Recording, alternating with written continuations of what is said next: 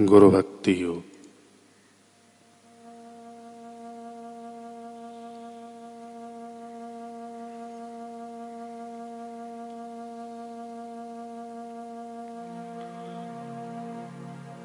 जो शिष्य अपने गुरु की आज्ञा मानता है, वही अपनी स्थूल प्रकृति पर नियंत्रण पा सकता है।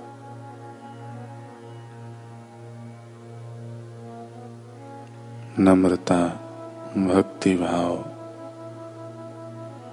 निरहंकारीपना आदि सब दिव्य गुण।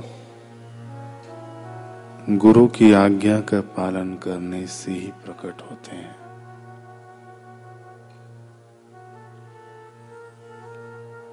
गुरु के आदेशों में शंका नहीं करना या उनके पालन में आलस्य नहीं करना। यही गुरु के प्रति सच्ची आज्ञाकारिता है।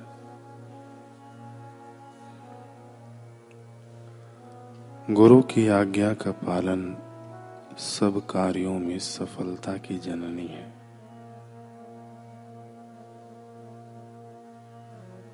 गुरु जो आज्ञा करें, वह काम करना और मना करें,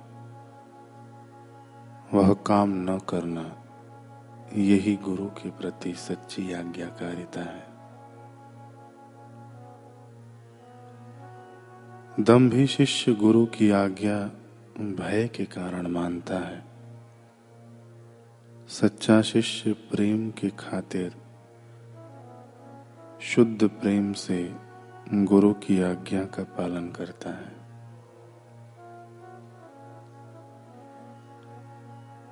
शिष्य का प्रथम पाठ है गुरु के प्रति आज्ञाकारिता।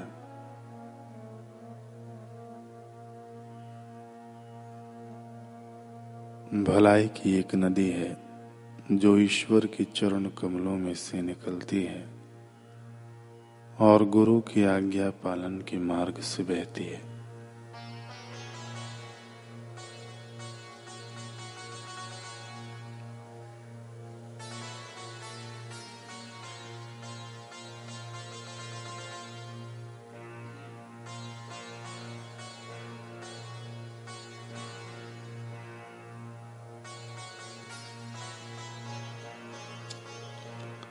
जय जय जय रघुवीर समर्थ। जय जय जय रघुवीर समर्थ। ऊँची जय घोषों से आकाश छिदा जा रहा था। छत्रपति शिवाजी की सेना तलवार ढालों से लैस शौर्य, श्रृंगार में पूरी सज धज कर खड़ी थी। घोड़े भी पूरे जोश से हिन हिना रहे थे। मानो जय घोषों में अपनी हुंकार जोड़ रहे हो। बस चंद घड़ियों में सारी सेना मोर्चे की ओर कूच करने ही वाली थी।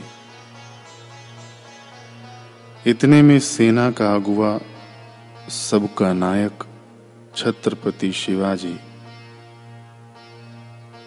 भी अपनी छावनी से बाहर निकल आए। सिर पर कलगी वाला मुकुट, भाल पर ज्योति सा झिल मिलाता तिलक।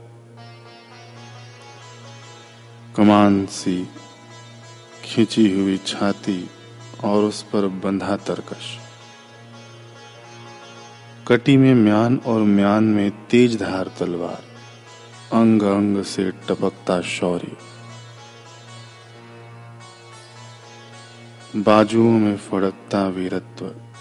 सच। शिवा में एक पूर्ण कर्म योद्धा का दर्शन हो रहा था। क्योंकि कर्म उनका अपना नहीं, उनके गुरु का दिया हुआ था। समर्थ श्री रामदास जी ने ही मुगलों का तख्त उखाड़ फेंकने के लिए शिवा नाम का यह तूफ़ान खड़ा किया था।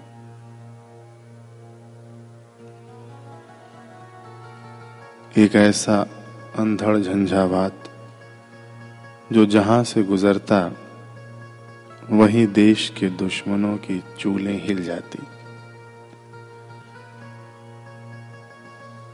शिवा ने छावनी से बाहर आते ही अपनी दोनों आजानो बाजुएँ ऊँची उठाई और अपने गुरु समर्थ का आवाहन कर, जय जय जय रघुवीर समर्थ, जय जय जय रघुवीर समर्थ। इसके बाद उसने चुटकी भर धरती की माटी को अपने सिर चढ़ाया। और फिर अपने घोड़े पर सवार हो गया। लगाम खींचकर वह सेना को कूच करने का इशारा करने ही वाले थे कि ठीक उसी पल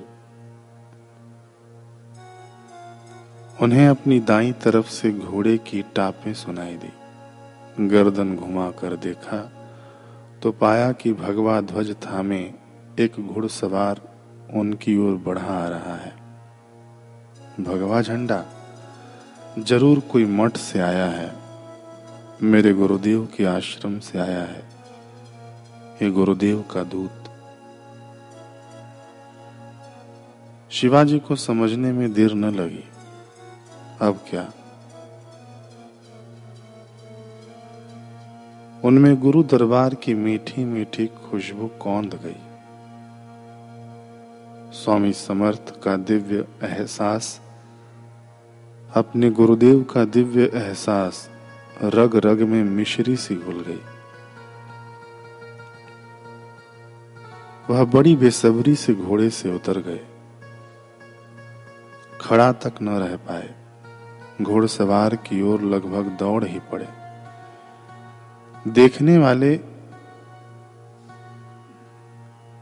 देख सकते थे शिवा के अंदर का योद्धा कहीं गायब हो गया था। चेहरे पर एक मुरीद की शक्ल, शिष्यत्व की शक्ल आ चिपकी थी। शिवाजी के तने कंधे झुक गए थे और हथेलियाँ जुड़ गई थी। क्या यह वही योद्धा है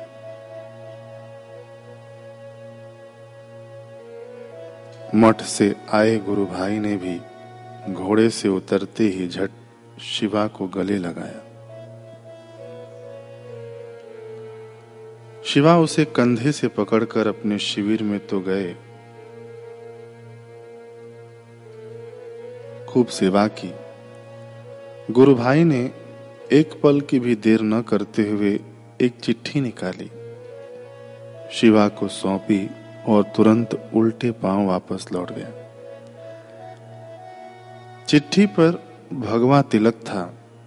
यह स्पष्ट संकेत था कि चिट्ठी समर्थ गुरुदेव से आई है।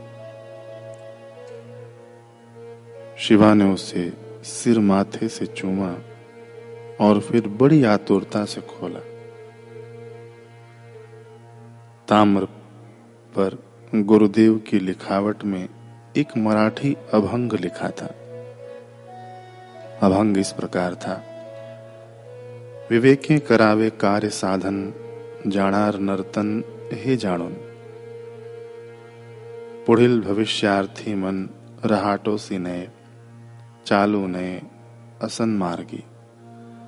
सत्यता बाणल्या अंगी, रघुवीर कृपाते प्रसंगी। दास महात्म्य वाढवी राजनी नाथ आणि दिनकर नित्य करीती संचार घालिता ती झार लाविले भ्रमण जगदीशे आदि माया मूळ भवानी, हे सकल ब्रह्मांडाची स्वामिनी, एकांती विवेकी करोने इष्ट योजना करावी. शिवाजी इस अभंग को गटागट पढ़ गए। इस अभंग का अर्थ था कि हे शिवा, विवेक से ही सब कार्य साधन करने चाहिए। यह नर्तन तो और जब ऐसा कर्म योद्धा रघुवीर कृपा से सन्मार्ग पर चलता है तो प्रभु उसका महात्म्य उसकी महिमा बहुत बढ़ा देते हैं। हे शिवा चाँद और सूरज आकाश में अपनी ज्योति का संचार करने आते हैं, लेकिन वे भी उदय और अस्त होते हैं। उनके लिए यूँ आने जाने का नियम स्वयं जगदीश ने ही बनाया है। हे शिवा, याद रखना, केवल आदि माया भवानी इस संसार की मूल है। पूरे ब्रह्मांड की स्वामिनी है, परंतु तुम्हें इन सब बातों का विवेक एकांत में ध्यान करने से ही मिलेगा। इसलिए तुम अपने इष्ट को प्राप्त करने की कोशिश करो।